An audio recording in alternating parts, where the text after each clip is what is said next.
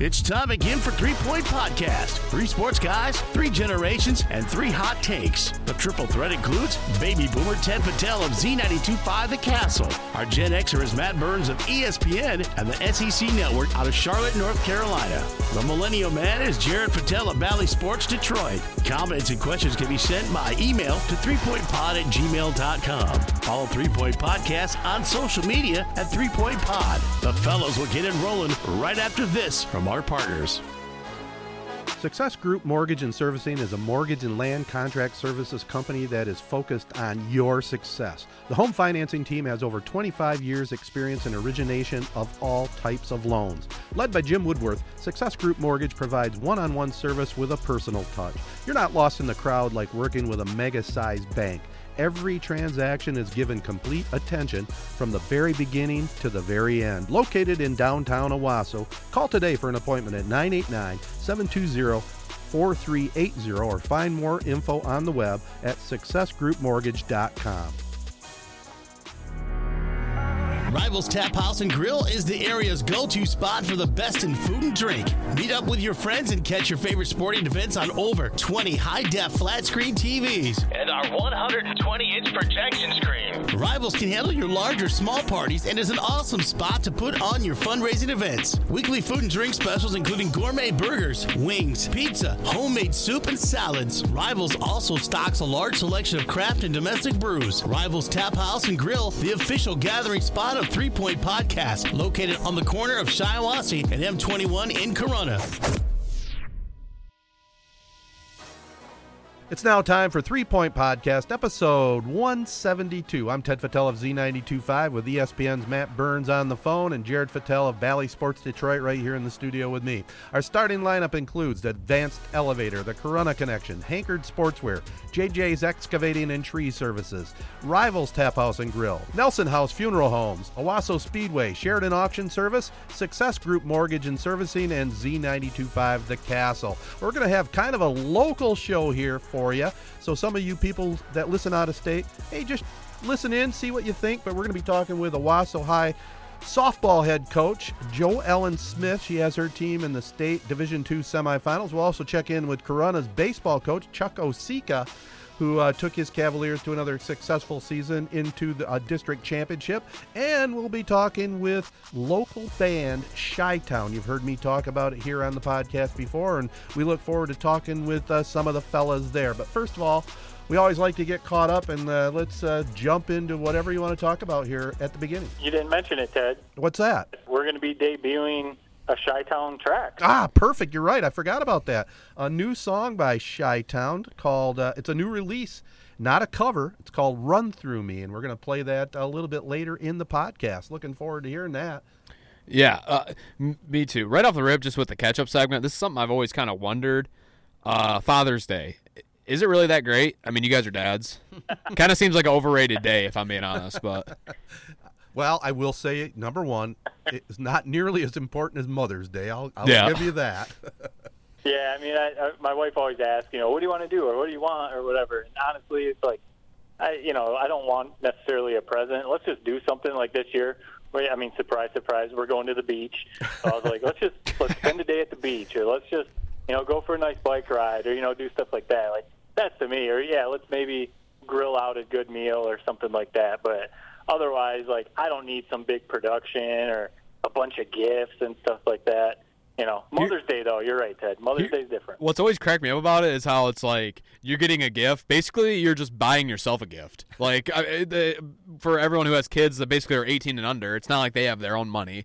So usually it's the dad either giving the kids money or the mom giving the kids money, and then them going and buying a gift. And by the time they're up and out of the house, it's like Father's Day isn't even that big of a deal anymore. Yeah, I tend to agree with you, Jared. I mean, I, I, I think dads should be acknowledged just like moms do. You know, I've got a dad still alive, and you know he means the world to me.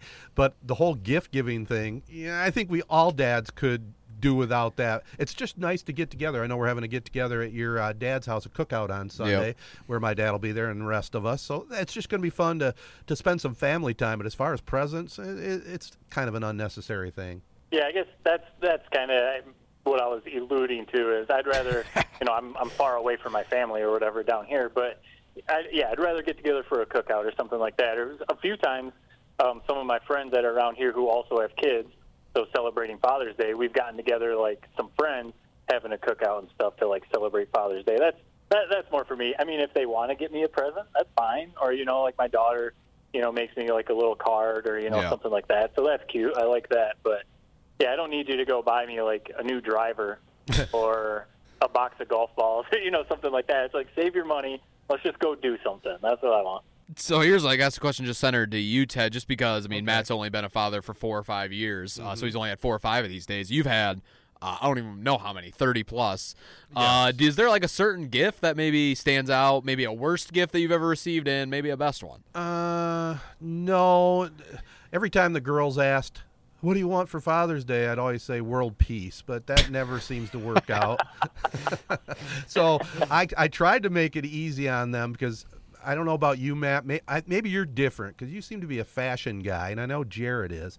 I don't like shopping for clothes, so anytime that I can get a nice golf shirt or maybe some new Dockers or something that I don't have to go shop for, I always tell them, you know, I'm, I'm always into clothes, and they have better taste than I have anyway. So that's kind of where I stand, and I don't, I can't really think ever of a bad gift to tell you the truth.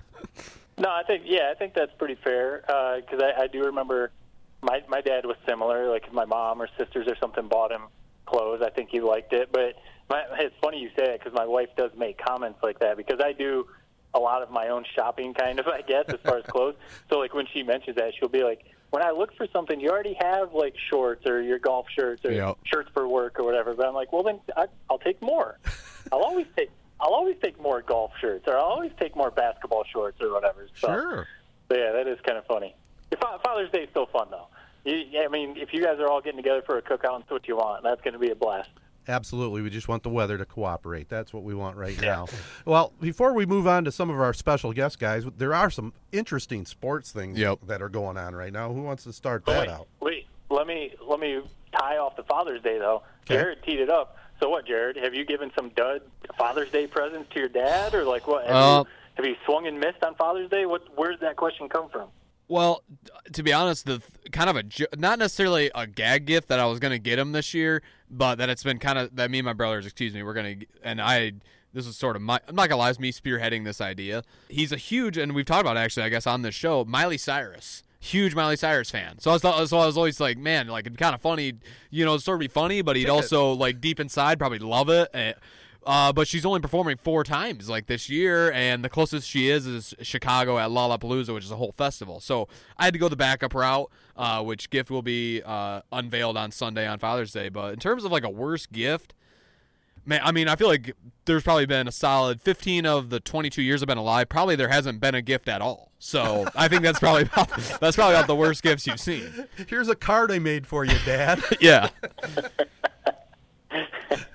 you, you get to the point too where I mean, like maybe your dad would be fine with. Don't even try and give him a gift if that's what it's going to be. Just you know, give give him a nice hug, tell him you love him, and then yeah, let's move on. I think I think one I, he's not the biggest golf fan, so I think one year like me and him went uh, golfing, and I think he just was about hell on earth for him. So that's a pretty bad big gift too, where basically it was his day, but we did what I wanted to do anyway. So Well, you know, you brought up the concert idea, and I don't know about you guys, but we've kind of settled a little bit into that with our daughters. You know, like at Christmas time, so we can do something together. We we've come up with, uh, you know, we'll buy tickets for a concert that they might like to see. I know we had Paul McCartney tickets that we took Jessica and her husband to. You know, and my wife says, "Well, geez, you really think she'd be interested in Paul McCartney?" it was the highlight concert of her life. I mean, she saw a Beatle, and, and he puts on an unbelievable show. And and then we had Billy Joel tickets, which by God, I don't understand this. Canceled again this year at Comerica Park. We were all going to get together for that, and then come to find out. Oh, is he taking off the year? No. Instead of playing Comerica Park in July, he's playing in. Uh, he's doing his first show of the season in first of August at Fenway Park. So he's blowing off us oh. Detroiters and Michiganders. But but anyway, I, I think those kind of gifts are kind of cool where you can buy kind of a, a a present that your children wouldn't really get on their own, but then if you buy it and share it with them, it, it gets you more family time. No, definitely. That that's what it comes to, and that, that's what like my siblings or like my parents have even said like we'll we'll buy my parents like either concert tickets or for a show, you know, like a Broadway show Yeah. or or like gift cards to a certain restaurant, and they say that sometimes. Like, I would have never thought to do this, so I'm glad you guys bought these for us. So, so yeah, I mean, you know, a nice tie or something is, you know, that only goes so far. so, Jared, maybe, maybe you're you're. I'm curious to hear what this secret gift is that you're getting your dad. Maybe it's going to be a hit. It's nothing on the level of a concert. I'll tell you that much. So it's it's it's the level B gift. I'll say that much. It's a few bags of mulch and you'll lay it in the yard, right? Yeah. Yep. All right. One, I just this is kind of something I've been thinking about. It, it's kind of funny how it's been pestering in my mind or festering in my mind for about the last like week or so since we went over to your house. Uh-oh. He's he's got like maybe seven bags of mulch um, that he said he quote unquote doesn't have time for. I kid you not. I spread 50 bags of mulch on the, later that day after I left there in about 30 minutes. So you just kind of haven't gotten around to the uh, spreading, or Well, well, if you're going to give it to me, I, I didn't hear my nephew volunteer to spread them for me. That's all I know. I mean, I could have done it right there and then and there in about two minutes. You, But di- you didn't mention it. I would have said, "Go, go for it." I got Well, ten I mean, more yeah, bags. His waiting head's in the water looking for his wife's glasses. Yeah. Calling Owosso softball game. Exactly. Fixing his pontoon. Doesn't have time to spread mulch. That, that should be your job. Yeah, my pontoon's not working yet. oh god, All right, we got, we got to get a couple sports topics Yeah. out here before we wrap up the Uh, open. What do you, where do you, where do you want to start? can we just talk about the NBA injuries? Oh, my is, God. Uh, so LeBron put out the big the big post earlier today how it's you know basically it's the NBA's fault. This isn't luck. It's because they had so l- like little rest and you know all the games they played in the last like two years. Mm. Um, I think that has a little bit to do with it, but it's also just like unlucky sometimes. I mean, Kyrie Irving, nothing you're going to do is be Stepped going to on an stop him from stepping on an ankle. Yeah. Things like that you can't hurt. But is there anyone who's more just unlucky than Chris Paul? Every time he gets rolling in the playoffs, every, it's like clockwork. Something is going to happen. It's usually an injury. This time it's it's COVID. You mean Matt's favorite player? It's karma. It, it's karma. He deserves it. oh, the his the history of his hitting dudes below the belt, or you you remember you definitely remember Jared a few years ago when he was feeling himself with the Rockets and he hit that three in Steph Curry's face and he started doing the Steph Curry shimmy. was awesome. Like two plays later, he blew his hammy out. It, Yeah. It's karma, dude. He he he runs his mouth. He's he's one of the best point guards ever. I'm not taking anything away from him there. But he runs his mouth. He hits dudes below the belt. He trips guys. He shoves guys. He throws elbows. So I don't feel bad for him at all if he got COVID. I mean, I hope he's hope he's fine.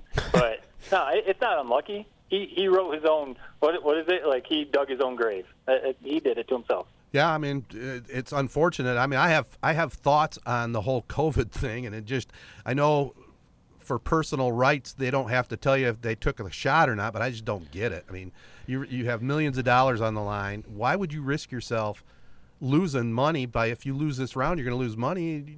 Get the damn vaccine. That's what's weird is that I, I guess apparently I forget if it was Jalen Rose or someone on a show. I saw a clip said that he is vaccinated. So like Oh, three. So yeah, I don't like the whole indefinitely thing. I mean, we're recording this on Wednesday night, so maybe by the time this drops, like we'll we'll know for sure. Like he may be back for the next series. This this may Yeah. just be a one or two game indefinite suspension or whatever. So I guess we'll see. Let's but so. I, I say all that about CP3, but like I'm, I, I hope he's healthy because the Suns are super fun to watch They when are. he's healthy, and it would just be another like if he's out. I mean, I don't know who you would say is the favorite in the West because now Kawhi Leonard might be out. I mean, he might have a torn ACL, so he Oh. might be out for the rest of the season. So that messes with the Clippers. So now what are you saying? Maybe the Jazz? So like Mike Conley, I thought Mike Conley is out, so like he's hurt, and it's just a mess. I mean, yeah, you said Kyrie, James Harden clearly isn't 100%. What's crazy is the one dude who does look like he's almost better than he ever has been is Kevin Durant, Oh, my who's coming off a blown Achilles, and he looks like you know no effects from that. So it's just a weird season for sure. the the Kevin Durant game, yes, I give Kevin Durant tons of credit, but the, the my biggest takeaway from that game was not we we know Kevin Durant can fill it up, and you know obviously this was big to his legacy and everything like that. But how about Giannis? It cracks me up how after the game oh. he says, "I'm ready for the challenge in Game Six to guard Kevin Durant." You are an MVP. Uh, like defensive play, like on the all NBA defensive team. How does it never like? It just cracks me up. I just picture it like in my head.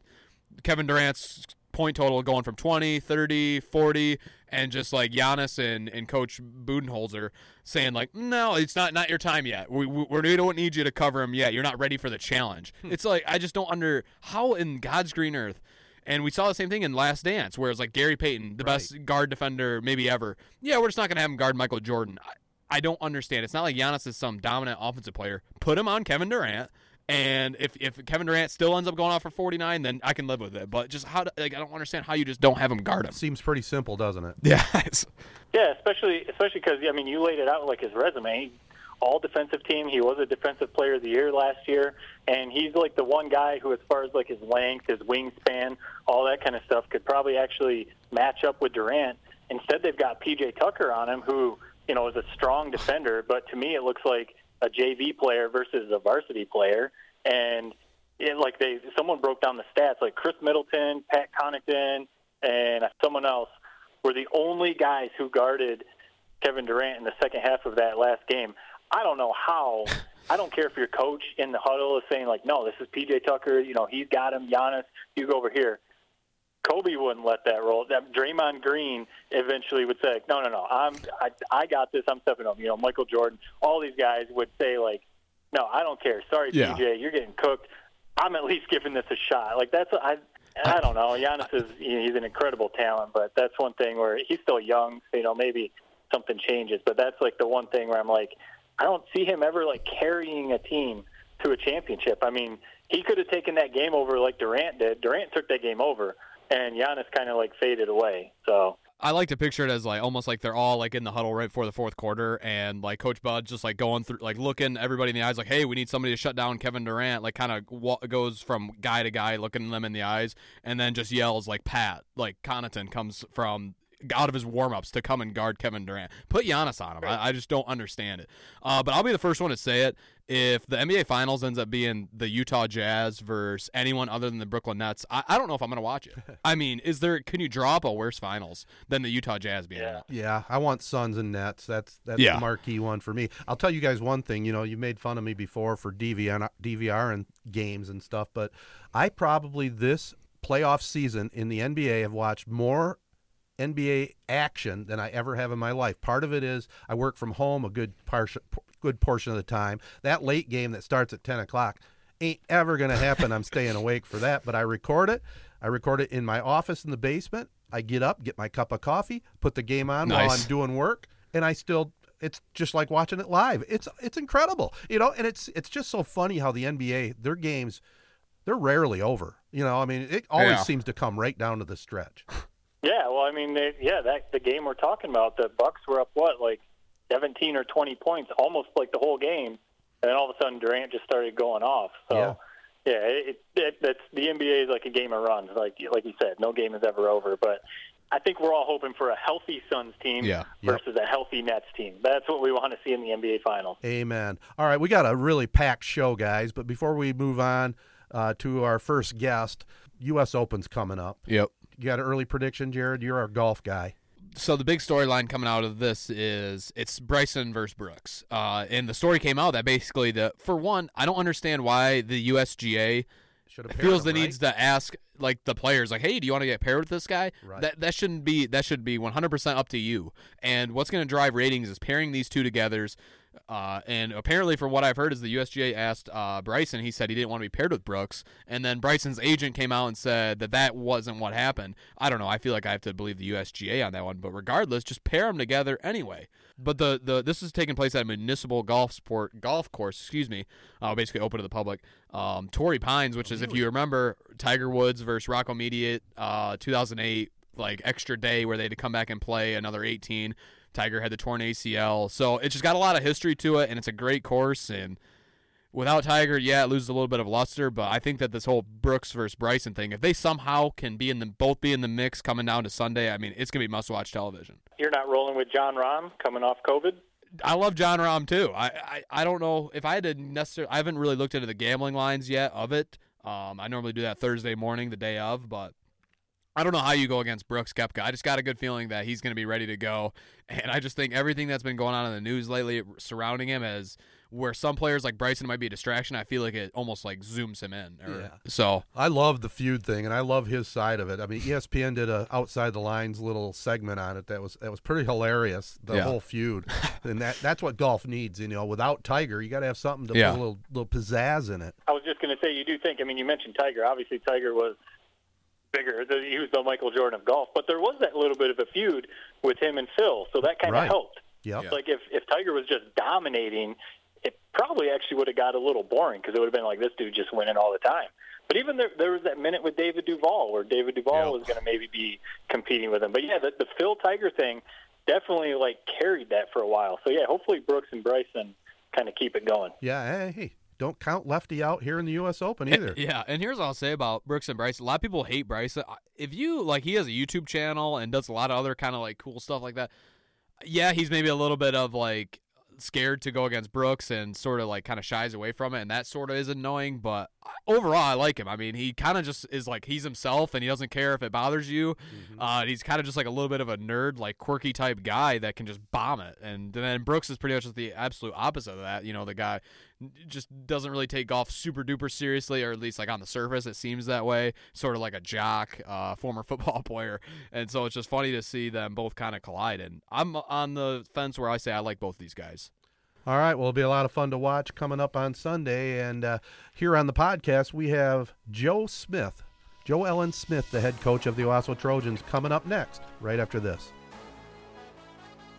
The Hankard Sportswear team pride themselves by giving a good product at a great value. The area's go to clothing and more printing business with many loyal customers. They do it by providing a 100% guarantee to satisfy your expectations. Hankard Sportswear always have Owosso, Corunna, and St. Paul school spirit items in stock. Also, special items for family, sporting, business, and charity events. Call them at 989 725 2979. Stop on into the store on Exchange Street in downtown Owosso and follow them on Facebook at hankard.sportswear. Advanced Elevator Company are experts in the elevator business. They have the very best trained professional field technicians in project management for installations, troubleshooting, and repair of elevators in the entire Midwest.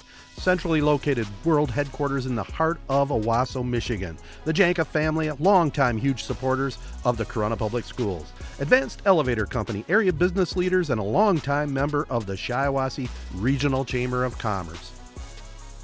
Great news to report. Sheridan Realty and Auction Company has built a new 7,500 square foot warehouse in Owosso. Now we are able to take all of your items and put it underneath one roof. Whether you are able to bring us a vehicle, an ATV, furniture, it goes inside. Go to SheridanAuctionService.com to see more. More importantly, stop down and see us at 1007 South Washington Street. You'll do better with Sheridan. Good afternoon. Troy Crow here with Sheridan Realty and Auction Company. Just want to say good luck this afternoon to the Owosso Trojan softball team. Go Trojans. Well, next up on the podcast, uh, very excited about this because I'll tell you what, I, I, I broadcast a lot of high school events, but this softball team that Owosso has has got me tickled. And I've got the head coach on the line to talk with us, fellas, Joellen Smith. And first of all, Joe, uh, wow, your last two games have been just incredible. And let's start with uh, the quarterfinal win down in Battle Creek, uh, a game that is posted here at Three Point Podcast just uh, what was going through your mind there heading into the seventh inning, two outs. You know, uh, you're over there at third base coaching. What was, what was going on in Joellen Smith's mind? I mean, what we did in regionals was amazing, and I just thought these kids they want it, you know. And I've already we already we always play till the last out, so I don't know. I really didn't feel nervous. I, you know, I really didn't. It's strange. Well, but you these had- guys are gamers. Yeah, I mean, you had to feel good just look, listening to the broadcast and then just following kind of your guys' story. I mean, Nevaeh Ginger, uh, she had the big hit, the double um, in the game two days or two games ago, and then she also had the walk off uh, just a couple days ago. I mean, was she like a robot or something? It seems like in these like clutch situations, she just doesn't blink. Yeah, she is a Whipple, which makes her a competitor. Which I think in the, over in regional, somebody said uh, strike her out and we're finished. And she said, we're not finished. And that's when she hit the ball in regionals. And I said the same thing to her when she came up to bat in the eighth inning, you know, hey, Nevaeh, we're not finished. And there's just something that clicks in there, just like her grandpa. Yeah. Well, she came through in the clutch for sure. Now, which Whipple is her grandpa? Bill, Bill, Bill. Billy. Bill, yeah, Billy. All right. Wait, yeah. So she's a Whipple through and through, and uh, they're big ball people, so she has a lot of softball instinct. Well, well, I'll throw another quick question out to you because I was super impressed. I mean, it's a nice facility down there in Battle Creek, but uh, the uh, Trojan fan base really traveled well, and I'm assuming it'll be even more over at Michigan State. What do you What do you got to say about the fans there cheering them on? They're excited. They're excited. they love it. They, we've always had a good fan base. You know, they have followed us well, win or lose, and um, it was amazing. That's all I can say. It was amazing. People I haven't seen in years. Some of my old players, alumni. It was just it was amazing. Coach, I always ask when we've talked to some some coaches from around the Mid Michigan area. Uh, the three of us on the podcast, we grew up in Corunna, and we always talk about how cool it is to see the community support. Kind of what Ted just asked you.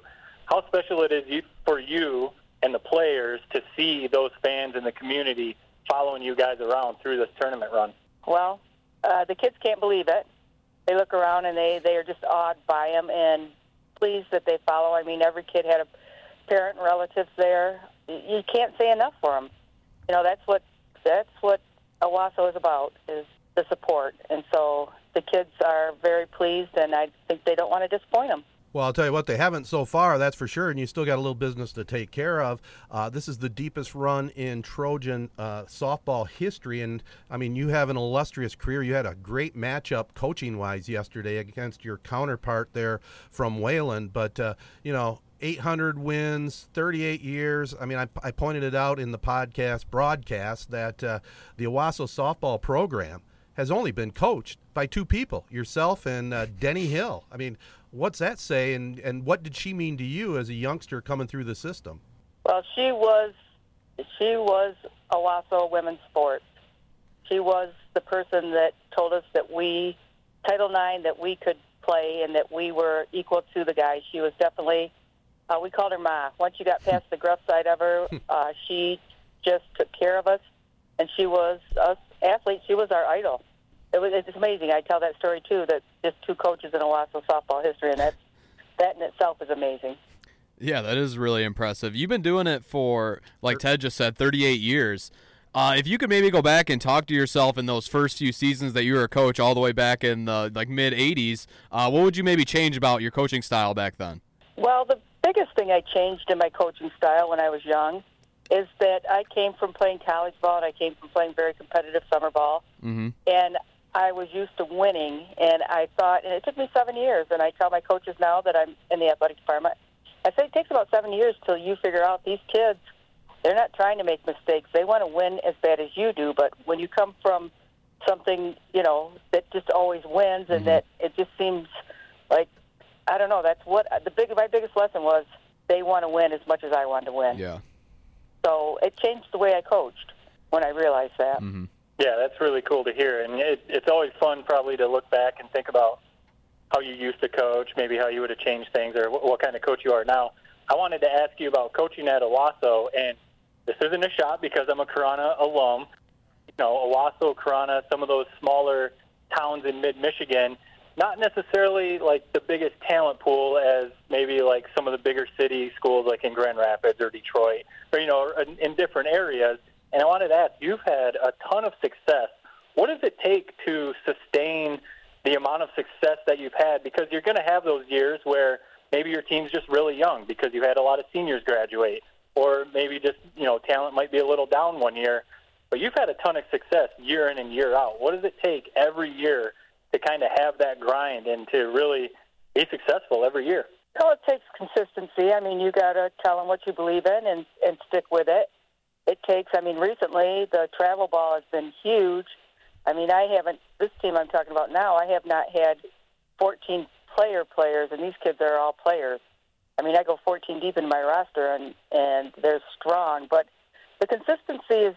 I honestly think the coaching staff. I mean, my assistant coach and my husband, who's the other assistant coach, have been around uh, 38 and 20 years, and it just takes beliefs, beliefs and sticking to your beliefs and teaching the kids about life as well as softball. You know, Joe, when, and that, that's a very good point. You know, when we caught up uh, before the game, I said hello, and I said, "Man, what an atmosphere this is! Doesn't this remind you of back in your playing days?" And we got to go back just a little bit here while we got you on. Going back to your youth, you know, you grew up by Bennett Field. I mean, you pretty much lived at Bennett Field as a young girl. Uh, you learned the game of softball, and everybody knows it. It starts in the circle, the pitcher, and you learn to be a good pitcher. And I know you mentioned to me Don Von Jurassic was one of your main mentors.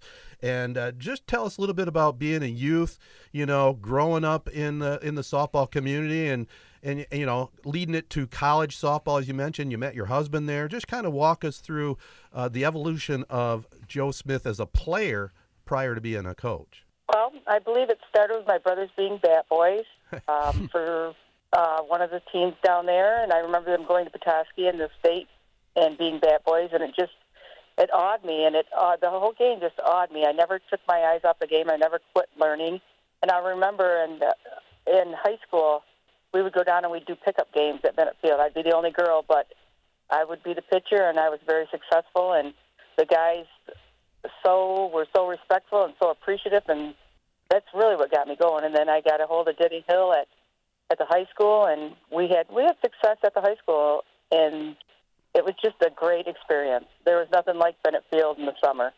Um, I think at one point there were 64 fast pitch teams down there, Class A to Double D, and it was just uh, it was amazing. I mean, anybody that was around back then, you say Bennett Field, and they'll know that there's some really really good memories and good times. And watching Brad Van Pelt down there and all you guys play, it was just amazing. From there, after after high school, I went to Grand Valley and played uh, for four years, and then we got on a a team. I walked onto an amazing team that we played 20 years of uh, women's fast pitch softball, won a national championship. But mm-hmm. uh, right after I had my daughter in '83, she was two years old, is when I started coaching Owosso High School. So just the love of the game brought yeah. me to the coaching part of it. So at this point, you've coached for 38 years. I was looking back at some of uh, some past articles that have been written about you. You achieved your 600th win in 2012, your 800th in 2021. So do you think you have nine more years in you to maybe reach uh, 1,000? Um, that was going to take me nine more years.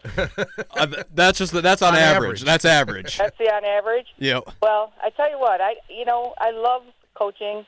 I'm in good health as long as I love it and as long as I can do it, I, I don't see me not doing it in the near future.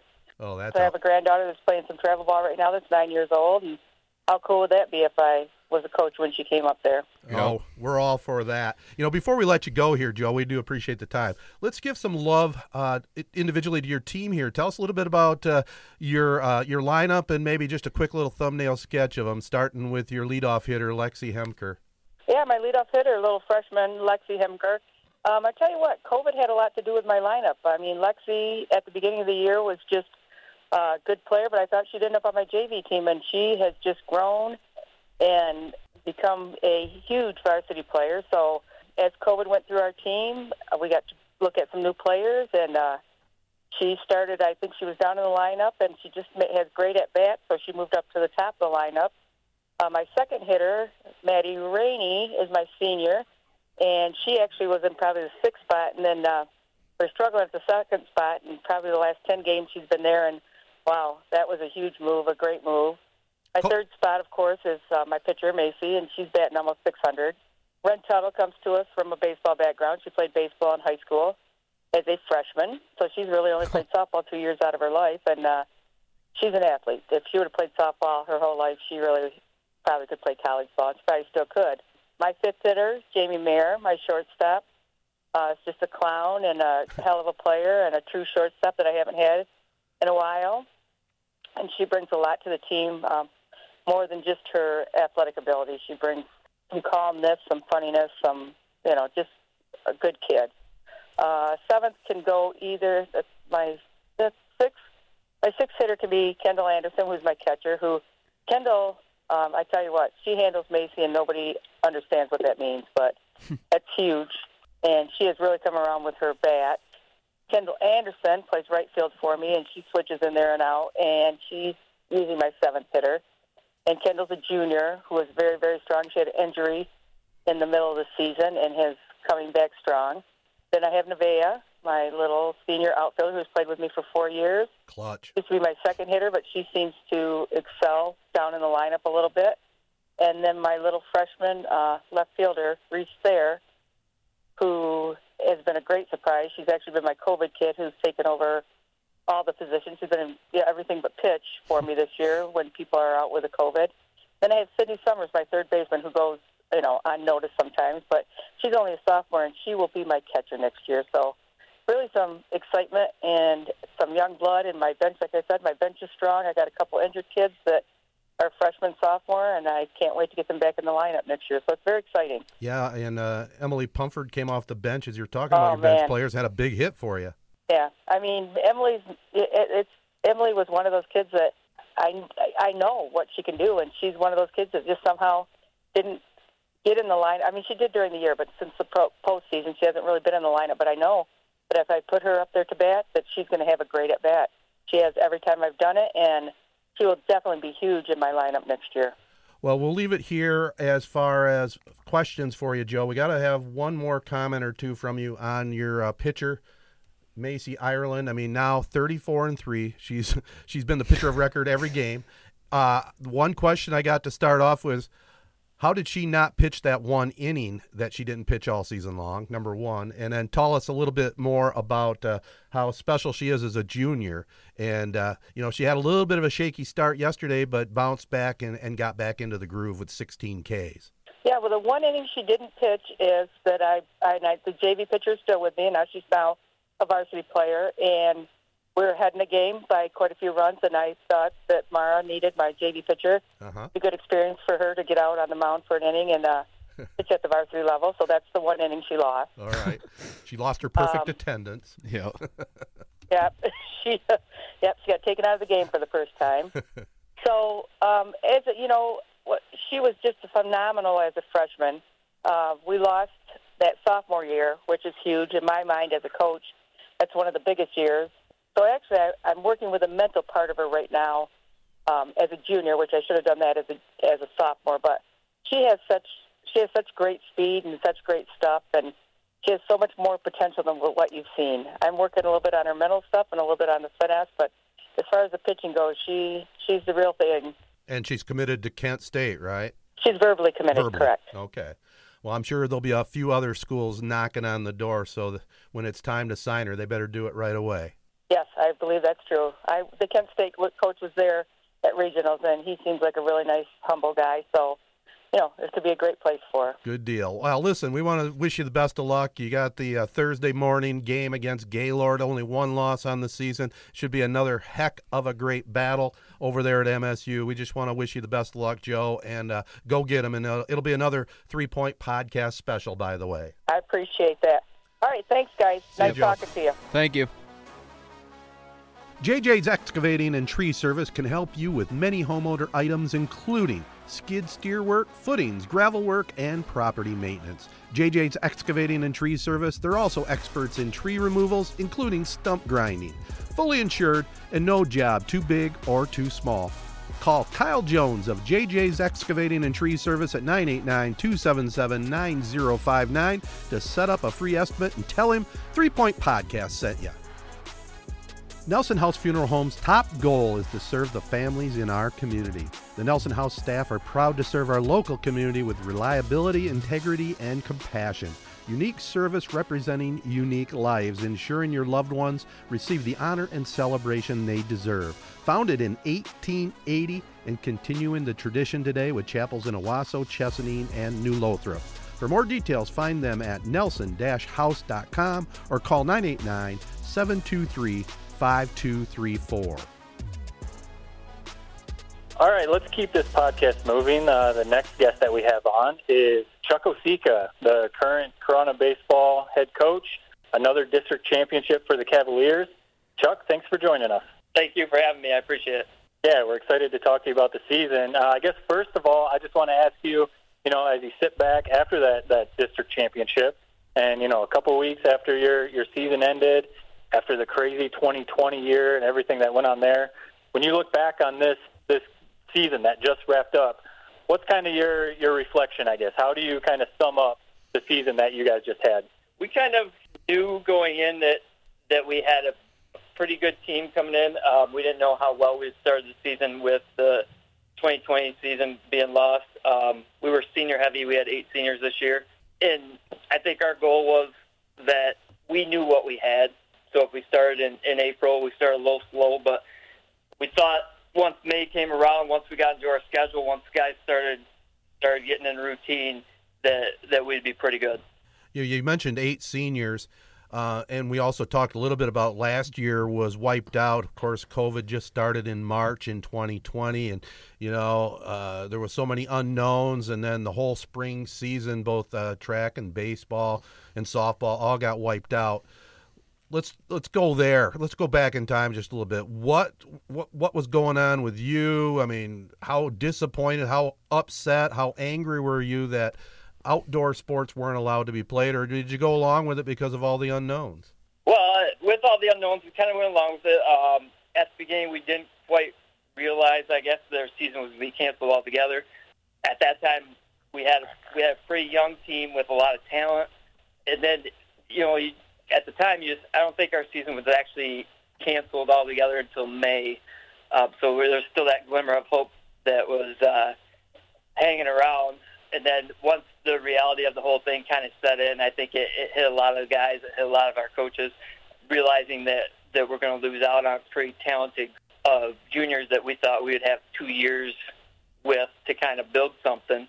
Uh, but I mean, as now you just kind of take it in stride, and, and it's it was part of life, and you deal with it, and you move on, and and that's a lot of a lot of ironically the game of baseball. I mean, you, you make a mistake, you move on, you, next play, next pitch. Uh, so it, I mean, yes, it was disappointing, um, but I think for the health and safety of everyone, it, it, it was much needed. So you've done a nice job of building a solid program here the last like four, five, six years that you've been the coach. I mean, a regional championship four years ago, district championship this year. Uh, but another exciting thing that's kind of coming along with this program that's on the rise is uh, kind of a new field that's coming in with the new bond that Corunna just passed. Uh, do you want to maybe explain like what the changes are going to be? Because from what I've heard, it sounds like it's going to be almost like a mini Fenway Park. From the sounds of it, and from the drawings I saw from um, your dad John, yep. Uh, it, what they're going to do is where the entrance is by the home dugout, they're going to take that fence right into the foul line so you're going to have probably eight to ten feet from the foul line to the fence, and it's going to go right down the left field. They're bringing the the left field fence, which is 310 right now, into 280. So from uh, left center field to left foul pole, you're going to have a 280 fence with a 16 foot high fence. So um, it'll be it'll be a mini Fenway replica, I guess you can say, and and it's kind of exciting for the baseball program, a little bit of change, and and I I'd, um, some of our guys are excited about it, especially the guys who can't hit home runs now. So um, it'll be kind of interesting to see how it plays out. Yeah, I had to jump. What do you think about? I mean, that's always been one of my biggest complaints about at least how the field used to be constructed. Is a lot of these high school fields, I feel like they need to move the fence in because at the end of the day, I feel like the most exciting thing in baseball and what kids love to do more than anything in the world is hit a home run. Do you think that's like a problem? Where is that something you run into at other stadiums, or is that maybe just a problem at Corunna? As far as the fencing? Yeah, like it being a, a, huge outfield. Uh, we're about 310. I, I, guess I'm different than you are, Jared. Uh, more of a pit, pitching defensive guy. And I think a home run is something that should be earned. And I guess I played in on that field when there wasn't a short fence. It was just the uh, the big fence. and so, I mean, yeah, the the home run is is what's exciting. And when we take BP, our guys, you know, try to hit home runs. But on our field, it really hasn't I think this year Jack Belmer had two home runs, and those are those are ironically the the first two home runs that have been hit since my uh, seven years coaching there. Wow. Wow. I was I was going to say, Chuck, uh, I, I kind of buried the lead here. I didn't mention that. I mean, I grew up. My my older brother played with you, you know. So I, I've been watching you and you know those guys uh, play since you guys were playing like little league, junior pony, and pony league ball. And whenever I hear about the fences moving, I remember you guys playing those those mid '90s Corunna teams when the fences were deep. I mean, it took. Yeah. I, I remember seeing like Gary Ziegler hitting bombs to left field off the roof of the house over there in left field. Mike Jackson and you know all you guys hitting those balls. You probably would have hit about 40 more home runs. Some of those teams if you were playing with those shorter fences. Do you ever think about that? Yeah, I, I, at times, you know, kids would talk about it, and I, I said, man, if you guys we would have this short fence when we would have played. I mean, Ziegler would probably had 25 home runs a year. I mean, it's just crazy to think about that. I mean, hitting on the hitting hitting the house across the road and and hitting balls. He hit one out on the out of right field onto the bathrooms over there at the football field oh. one day yeah. too. So it's uh it's it's quite the change, but you know, the home run and and the big fly is what what it's about with the younger kids, and it's all about launch angle and exit velocity and so it, it, the game's changing a little bit. Um, I'm still I'm still an old school guy, and I still preach pitching and, and defense, and I think that's what's what wins games. So. So you you talked about being old school, and I mean we're on the topic of home runs. The, one of the biggest stories this year in the MLB is the pimping of home runs. Uh, I mean Tatis in San Diego. Let's say that one of your players pulled uh, Fernando Tatis Jr. and pimped a home run. What what would you maybe say to him in the dugout? Uh, I'd probably just you know act like you've done it before.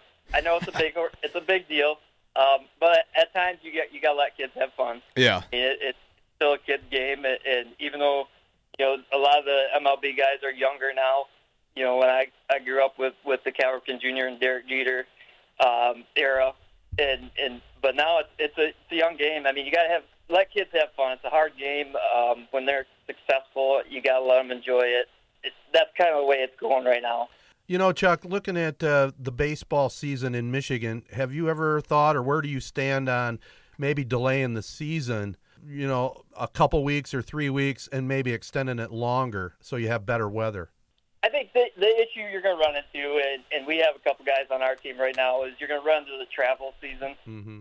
Right now, you, you can't play on a high school team and a travel team at the same time. You can practice, but you can't compete.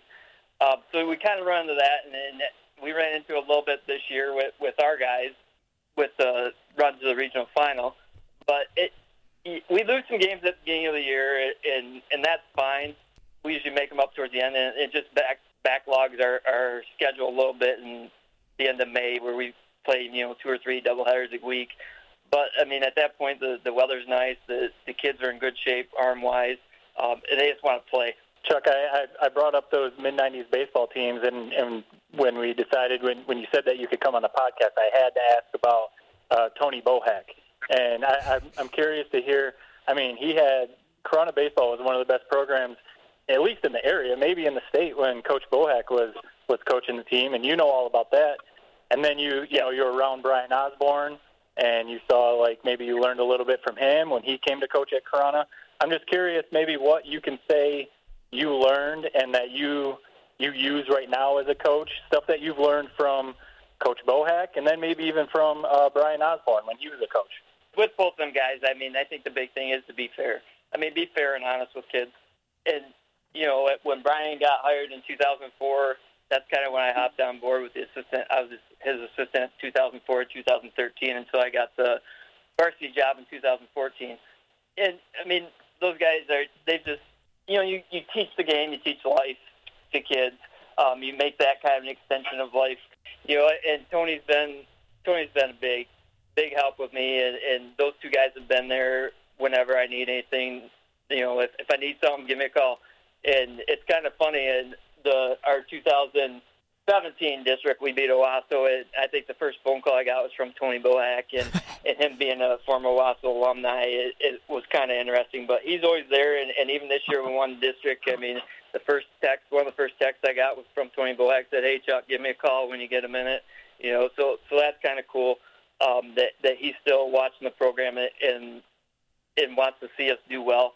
For for Brian Osborne, I mean, it, you know, I, he's over at Fowlerville now, but it, it was kind of fun. We won our regional semifinal game at Fowlerville, so against Eaton Rapids, oh, cool. and that was kind of a cool game. And and uh, he's always been. It it seems like Corunna and Fowlerville always running somewhere same thing in 2017 when we won the regional final there. We beat Fowlerville at Eaton Rapids, so it was kind of kind of switched a little bit. But those guys have always been huge to me, and you know, if I need anything, they've always been a big help and and right there if if I have any questions.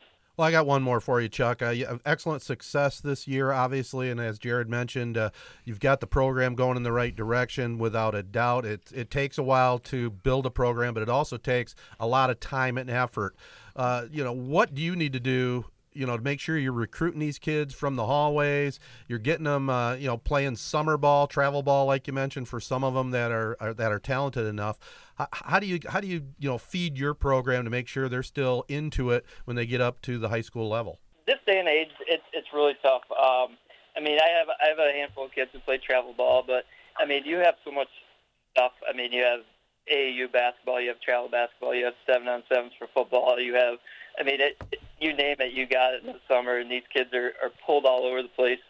We usually, what we usually end up doing with the baseball program is we usually run two days a week, um, just workouts, probably Tuesday, Thursdays, and, and just leave it open for them kids. I mean, it, I'm not.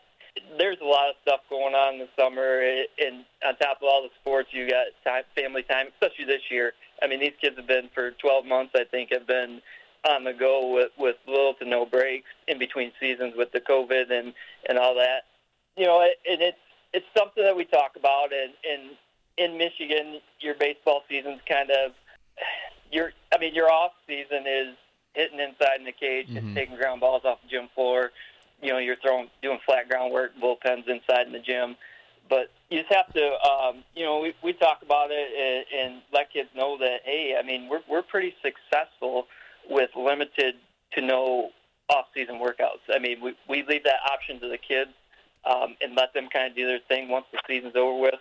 And if they want to get work out, do workouts, they got my number. Um, you know, we have set times Tuesdays and Thursdays, and we go from there.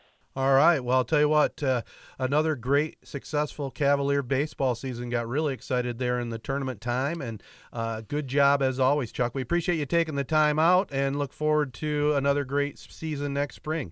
Keep it going. Thank you, Ted. Yep. I, I would also like to um, wish good luck to Coach Smith and the Owosso tomorrow. Um, that's the exciting thing they got going on over there, and, and I think the whole Owosso community and Charleston County's got to get on board with that team and, and kind of push them to the state title.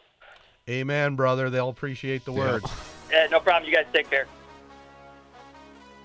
The Owosso Speedway has been building families and communities through the promotion of short track racing since 1939. Saturdays are race days at the Big O, with gates opening at 4, qualifying beginning at 5, and the waving of the green flag and racing at 7. The Owosso Speedway and its super fast high bank 3 eighths of a mile oval layout has thrills and action galore. Easy to get to on M21 between Owosso and Ovid. Stay up to date on upcoming features by following Owosso Speedway on Facebook at Owosso Speedway MI. It's family fun and you'll always be welcomed by the smiling faces at Owosso Speedway. The CorunnaConnection.com staff knows it's great to be gold. Keep up to date on Cavalier Nation at corunnaconnection.com. All Corunna, all the time. Well, next up on the podcast, very very excited about this. Uh, I've kind of become, and, and, guys, don't take it personally. I'm kind of a guy groupie of Shiatown, the local band that yep. uh, you know the the, the outstanding uh, country band here locally. They have a brand new release, "Run Me Through," and we'll start this interview off. We got the band on the phone here, so this could be kind of interesting logistically. But we got uh, bass player and vocalist Troy Napier on the on the phone with us. Troy, first of all, thanks for joining us. I I know from the note you formed the band in 2015, but you're certainly no stranger to uh, playing in front of live crowds. No, no, not at all. Actually, uh, three of the members who are a little more seasoned have been playing for a long time. Okay. Too many gigs to mention. so, so, you've been in a lot of gigs. Uh, I mean, especially like you said, the three people who have been doing this for so long. Uh, is there maybe a fa- favorite venue or just maybe your favorite performance that you've ever had? Wow. Yeah they're all so special to us. I like the machine shop personally, oh, yeah. just for the feel of it. Yeah. And you know, big country fest. Yeah. Uh, yeah. yeah. It's nice for the people. You know, Jared's a big country fan. I mean, you uh, are you going down to uh, the Speedway no, this year? no, what? not this year. Uh, I have uh, in the past couple years do you so i know that luke combs is kind of one of the main staples of guys that you uh, cover is there sort of like certain artists that you look for or a certain style that you hear and say like hey th- maybe this is something we should include in our like set list a lot of times it's more of, of what what what are what are people listening to Yeah. right now that uh, is as far away from pop country as we can get um, without playing um, Haggard and Jones all night. If You Yeah. know what I'm saying? So we like a lot of the new stuff that's out. Well, we've we've got on the phone here at least the voices I recognize so far: Troy Napier and Glenn Nation. Why don't you tell us about the other members of Shiatown? I'm uh, Jeff Vandermark. Glenn and I have been playing music since 1989 together. I'm one of the other vocalists. And to answer, I, I think what I feel about the question you just asked is, is Glenn has a great traditional country voice, and along those lines, Luke Combs and all that. And Troy has a lot of, in my opinion, a lot of the newer style. Mhm. Great voice for that. I grew up on rock and roll and had a really rough time trying to convert to country. I love it, and uh, I, I my most po- popular requests are Chris Stapleton. So we got three different Nice. style voices, but we started to learn to blend together very well. No, the, the stuff that I've heard, you guys definitely are talented. I mean, you've been playing for a long time, so it speaks for itself. Uh, the, the question I wanted to ask you is, so Shiatown. The Shiatown I remember, and, you know, we're, like we said, we're all from Shiawassee County. Uh, I went over there. I had some friends who lived by Shiatown. We would snowmobile over there, and we'd run around and throw rocks in the dam and stuff like that. what, where, why did you name your band Shiatown? Like, kind of, where did that come from? So first, uh, as we were sitting around thinking up names, we thought uh, we would name ourselves after some sort of creek. But since that was rarely used at the time in 2014-15, I'm joking about that. Every band was something Creek. Um, we stumbled across, I think it was Shiatown Creek first, and then somebody then somebody said, "Well, how about Shiatown?" And then and then it was, the discussion turned into, "Are we legit? How can we call ourselves Shiatown?" And we said, "Technically, Troy lives by Shiatown. He's, Yep. he's in the zone out there, so we got it. We're we're all got the street cred we need." Perfect. I'd like to point out our younger guys and very talented, our drummer Casey Smith. He Yep. just started a couple months ago with us, wasn't it? Uh, yeah, back in November, I just was a stay-at-home musician, basically just playing concerts for my parents in my basement, much to their annoyance. And uh, uh, Troy just gave me a call, asked me to come try out. Uh, and after a couple auditions, they just kind of asked me to join, and it's been uh, it's been a great time ever since. I only have a couple shows under my belt, but we're excited for a really good summer lined up. Absolute, absolute professionals. Brett Whisker is on lead guitar for us. Say hi, Brett. Hello. Hey, Brett. Casey and Brett are the young kids that bring all the more, let's say, attractive type.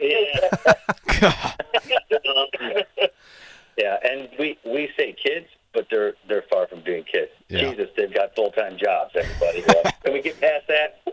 Um, but uh, it's it's interesting. It's a good blend because ideas can be you know you can wear them out after 30 years of playing music, but uh, they- they bring along fresh ideas how to put the arrangements together. So it's I think it's a really good fit and a good mix. We're having a ball. Well, I'll tell you what, I've, I have actually, as you know, seen a few shows, and uh, you guys seem really tight as a group. You know, I know you had a lot of rehearsal time leading up to your first gig there over in uh, Fenton uh, to start off this season. You know, what what is it like, you know, when you get together and rehearse? Do you, do you bring out some new tunes that are suggested maybe to mix in with your play set? There's generally a lot of sarcasm,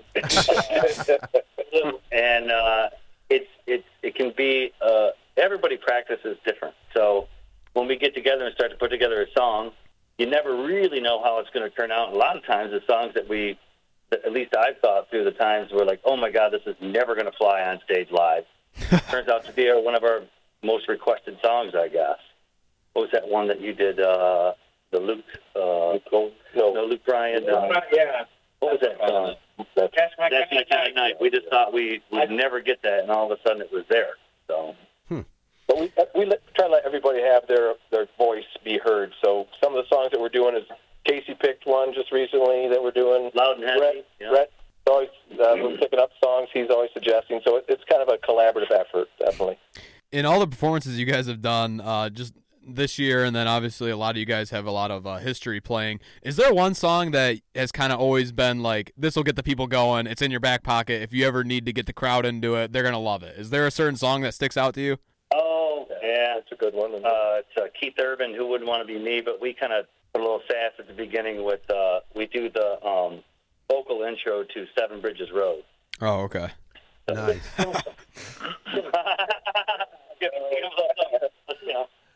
Well, we have the group Shiatown on with us here, and guys, you know, I, I got to get ask you a question here. You got a new release, "Run Me Through." Tell us about how that all came about, and tell us about the experience at the at the rec- recording studio. You got great questions. Did somebody brief you? Troy? Well, the song itself, um, I wanted to do originals with this group for a while, and we all wanted to do it, but just wasn't happening. So uh, finally, I was persistent enough that uh, I think uh, everybody. But this song, even though I wrote the song, everybody had input. Now, when we finally recorded it, it wasn't where it started. Yeah, so uh, it, it's a definitely a collaborative effort, uh, and uh, we're kind of proud of it. So Yeah, the, the song concept was Troy all the way. Concept and uh, all the lyrics were written by him.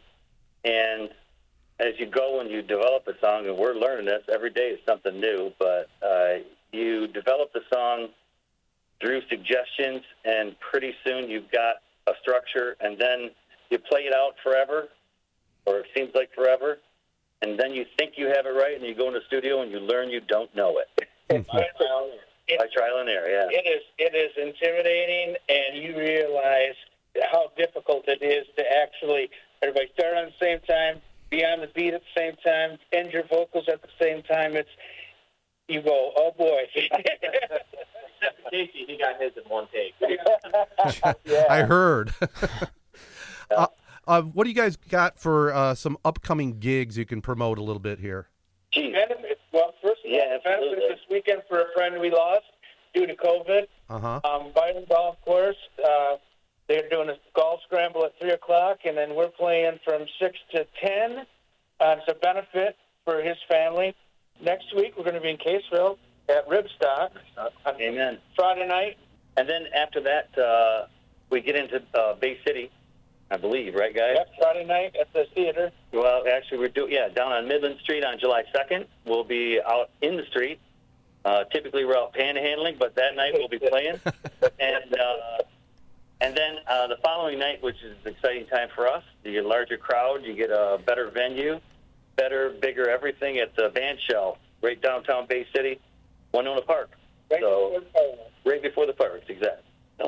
Wow, that's awesome. I just one more question from me. You guys are the first band that we've had on. Uh, this is a loaded question, but what's the best thing that about being in a band? I mean, it one, it's awesome. Feels like it just you get a lot of like notoriety. Everyone watches you. It seems like it'd be an ultimate like rush.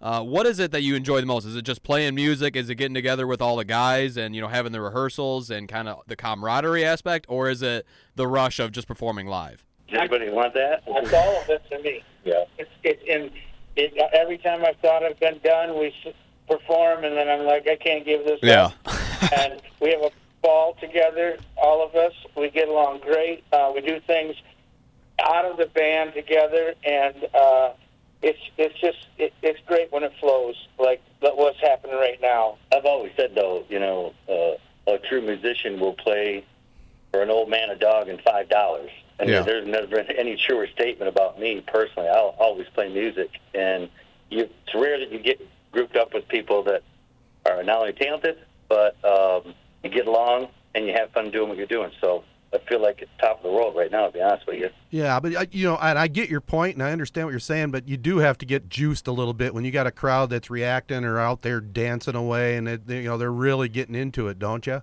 Oh, absolutely, yeah. Is there an ego? Every musician's got one. Everyone. That's uh, check it or not hog the mic when you're doing a like a, a, a podcast.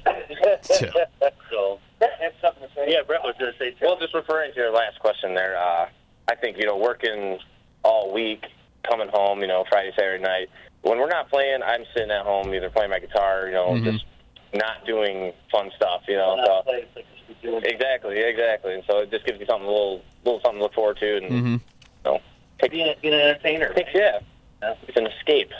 Yep. All right. For the chicks. Well, we got Shiatown here wrapping up. Uh, the the band again, Troy Napier, bass, vocals. We got Glenn Nation, which, by the way, I do agree. I love both your guys' voices, uh, guitar, vocals, lead guitar. Brett, uh, you're the you're like the young stud with Casey in the band, and uh, Jeff. Jeff, mix in a little bit of classic rock as we go along, will you? And you really play a mean harmonic. And the only other thing I got to say is more cowbell, man. You got to get more cowbell. You're going to be recognized as Casey and the and the Chi Town Band. well, listen, can we can we promote it that it is the world premiere of Run Me Through? Absolutely, because it is. All right. Well, definitely get a chance. You can listen to it. You can share that part of the podcast. Whatever you want to do, fellas. But we look forward to seeing you down the road and appreciate you taking the time out to join us here. Thank you. Thank you. Thanks. Well, that's a wrap, everyone. Follow us at Three Point Pod on social media. Let our partners know you listen in. They include Advanced Elevator, Corunna Connection, JJ's Excavating and Tree Service, Hankard Sportswear, Owosso Speedway, Rivals Tap House and Grill, Nelson House Funeral Homes, Sheridan Auction Service, Success Group Mortgage and Servicing, and Z925 The Castle. We want to say thanks to our special guest for this podcast, Joellen Smith, the head coach of the Owosso High Lady Trojans softball squad, trying to get a state championship, and Chuck Osika, the Corunna baseball coach, and also a first here on the podcast, an exclusive interview with the band Shiatown. And right now, you can have a chance to listen to their brand new song, the original, the worldwide debut, Run Me Through. So long, everybody. It's a sad, sad thing. Hang me up, hand me down, run me through.